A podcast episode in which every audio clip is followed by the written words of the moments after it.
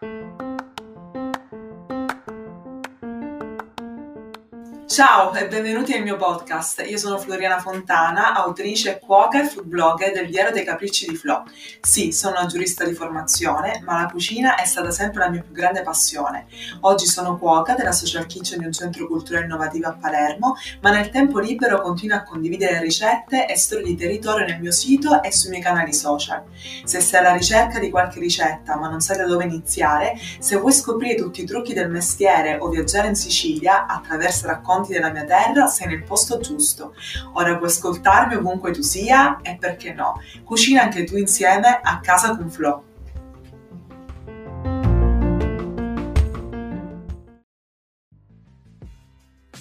Torta frisbee o torta ideale per il tiro a piattello? Quante volte vi è capitato di preparare una torta che poi è risultata cruda e piatta? Beh, io devo dire che recentemente eh, sono, mi sono battuta in una situazione del genere, eh, silenzio, non lo diciamo in giro, anzi no, è importante sbagliare in cucina perché sbagliando sembra una fase fatta, ma così si impara. È importante infatti in cucina sbagliare per poi provare, riprovare, sperimentare fino a raggiungere a quella che è la soluzione ideale. Oggi ho per voi 5 trucchi del mestiere per evitare di ottenere una torta cruda e bassa questa situazione eh, diciamo mi è molto, eh, molto recente. Eh, devo dire che qualche giorno fa mi sono cimentata con la preparazione di una torta utilizzando un ingrediente un po' inusuale, o meglio, apparentemente inusuale, perché l'ingrediente di cui sto parlando in realtà è un ingrediente dolce, seppure verde, che di fatti eh, con la preparazione di una torta eh, si sposa benissimo. Non so se ovviamente eh, pensate alle carote, le carote sono un ingrediente prelibato per la preparazione della cosiddetta carrot cake. Io in questo caso qualche giorno fa ho deciso eh, di utilizzare quelle foglie di borragine che avevo eh, pulito qualche giorno prima e che finalmente ero riuscito a trovare dal fruttiendo perché qui eh, da noi non è molto facile trovare la borragine, ho deciso di creare una crema di borragine eh, con la quale poi ho preparato una torta.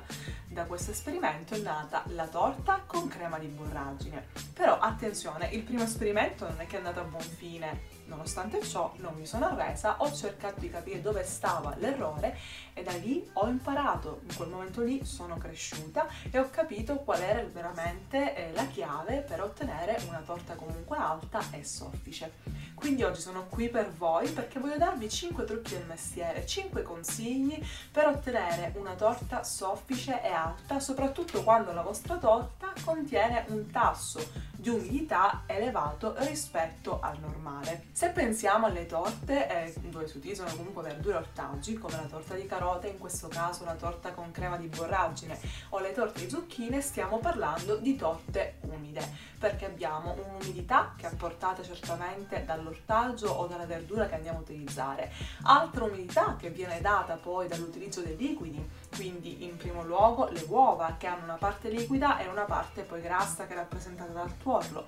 L'umidità è data anche dal, dall'eventuale olio di semi che utilizziamo come grasso o il burro che noi sciogliamo e quindi lo facciamo fondere o ancora per esempio dal latte o un sostituto del latte. Quindi cosa fare in questi casi? Prima di tutto dobbiamo partire dal presupposto che qualunque torta noi stiamo preparando, l'ideale per preparare una torta e quindi un dolce da forno è avere tutti gli ingredienti a temperatura ambiente. Quindi in questo caso operiamo in maniera inversa rispetto al caso in cui vogliamo preparare una pasta frolla per una crostata o dei biscotti. Nel caso infatti della pasta frolla è necessario che gli ingredienti siano freddi perché l'ingrediente freddo mi assicura la friabilità della frolla, quindi il burro deve essere freddo, così anche le uova. Nei casi della torta invece occorre che gli ingredienti siano appunto a temperatura ambiente. Perché è importante che questi siano a temperatura ambiente? Perché questo favorisce non soltanto il processo di lievitazione della torta,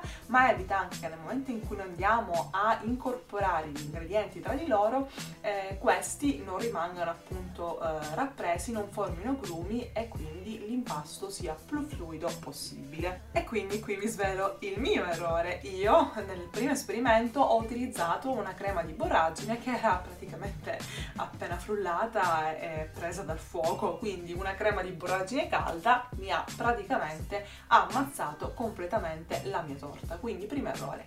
I 5 trucchi del mestiere, partiamo dalle uova. Primo trucco del mestiere, le uova. Le uova nel caso di una torta umida è importante che siano separate. Quindi fondamentale perché la torta risulti più soffice ma anche più ricca d'aria e quindi ciò permette anche una lievitazione che si estende verso l'alto che le uova siano separate in tuorli e albumi. Quindi il primo step sarà di sicuro quello di montare i tuorli con lo zucchero, il secondo step di montare in una ciotola a parte gli albumi con magari un pizzico di sale, quindi albumi montati a neve. Questo infatti è il primo step di partenza in modo tale che la nostra torta possa poi nei vari passi successivi del procedimento incorporare più aria possibile. Gli albumi vengono messi così poi da parte e li andremo ad unire all'impasto verso quelli che sono gli step finali. Nel mio caso io ho unito gli albumi prima dell'olio di semi e ancora prima del lievito, quindi albumi, olio poi di semi e infine la bustina di lievito per dolci. Secondo trucco del mestiere, i secchi vanno incorporati gradualmente. In una torta che si rispetti abbiamo secchi ma abbiamo anche liquidi. Per i secchi noi intendiamo la farina o simili che vengono appunto utilizzati per dare struttura alla nostra torta e devono essere necessariamente setacciati. Vi faccio un esempio, nel caso della mia torta con crema di borragine io ho alternato la farina 00 con la crema di borragine che ovviamente era fredda e non calda come il primo esperimento e non dovete mai mescolare per troppo tempo gli ingredienti tra di loro perché rischiereste poi di avere una torta che una volta cotta è completamente dura al suo interno. Terzo trucco del mestiere, i grassi, i grassi che siano olio di semi oppure burro o ancora margarina. In questi casi i grassi vanno aggiunti sempre dopo i secchi perché questo per evitare di appesantire l'impasto della vostra torta e quindi ottenere un impasto più soffice e alto. Ma c'è un caso particolare, non so se in questo momento riuscite, vediamo, vediamo se riuscite a pensare a un caso particolare, non è molto italiano, è un po' più americano, il caso dei cupcake nel caso del cupcake lì invece la preparazione è proprio inversa, cioè si parte proprio dalla parte grassa.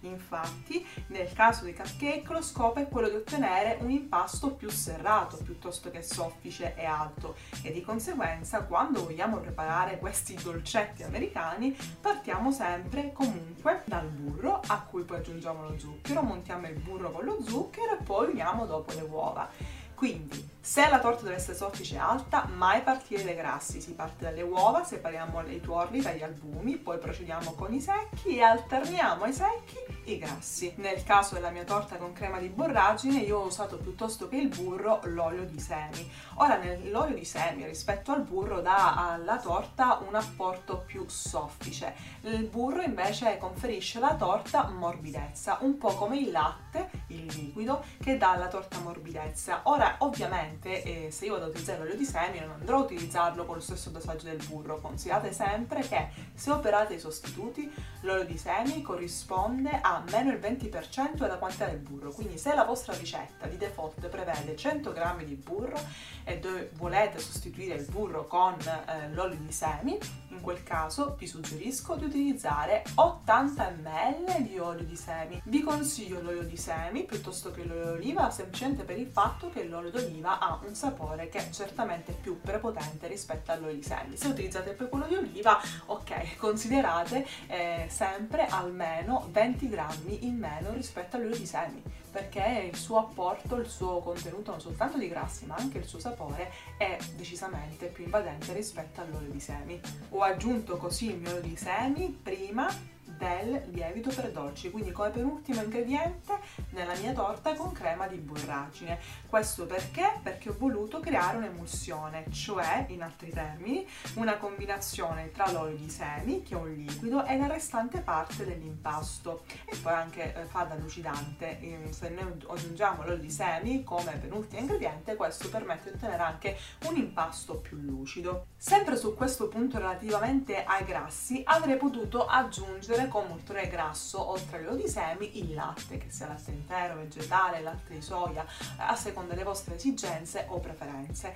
Però io in realtà ho voluto invece procedere con l'acqua. Ora, l'acqua ovviamente rispetto al, al latte è in sapore, però mi permette di ottenere un impasto che è certamente più leggero rispetto al latte. E siccome la presenza della crema di borragine mi dà anche un apporto di umidità, non soltanto dell'acqua in sé che è contenuta nella verdura, ma anche del, dell'acqua che il, ehm, il, la borragine ha rilasciato, visto che è stata appunto sbollentata, ho proceduto sulla stessa linea, quindi ho aggiunto un'ulteriore piccola percentuale di acqua. Se andate nel mio profilo eh, social di Instagram trovate comunque la video ricetta con tutti i vari dosaggi e ho sostituito il latte di conseguenza con l'acqua per dare un apporto più leggero alla mia torta con crema di borragine. Il latte, visto che questo contiene ovviamente eh, una parte grassa, mi avrebbe dato una torta sì più morbida ma allo stesso tempo anche più pesante. Quarto trucco del mestiere per una torta soffice alta e quindi non cruda e piatta.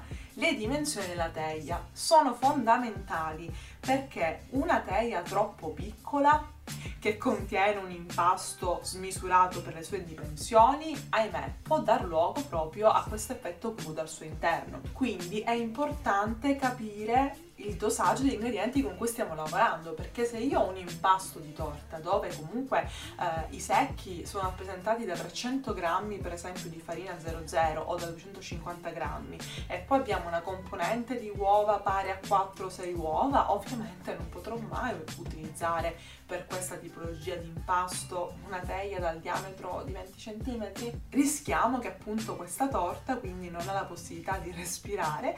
Abbiamo troppa massa all'interno all'interno di uno spazio ristretto. Allo stesso modo non possiamo utilizzare una teglia troppo grande con un diametro eccessivo perché poi avremo l'effetto veramente di appiattello, questa torta povera tende a estendersi in larghezza e quindi diciamo quinto e ultimo trucco del mestiere è importante attenzionare i tempi di cottura della nostra torta non dobbiamo attendere mai troppo tempo dall'ultimo passaggio del procedimento per creare il nostro impasto al momento in cui inforniamo la torta.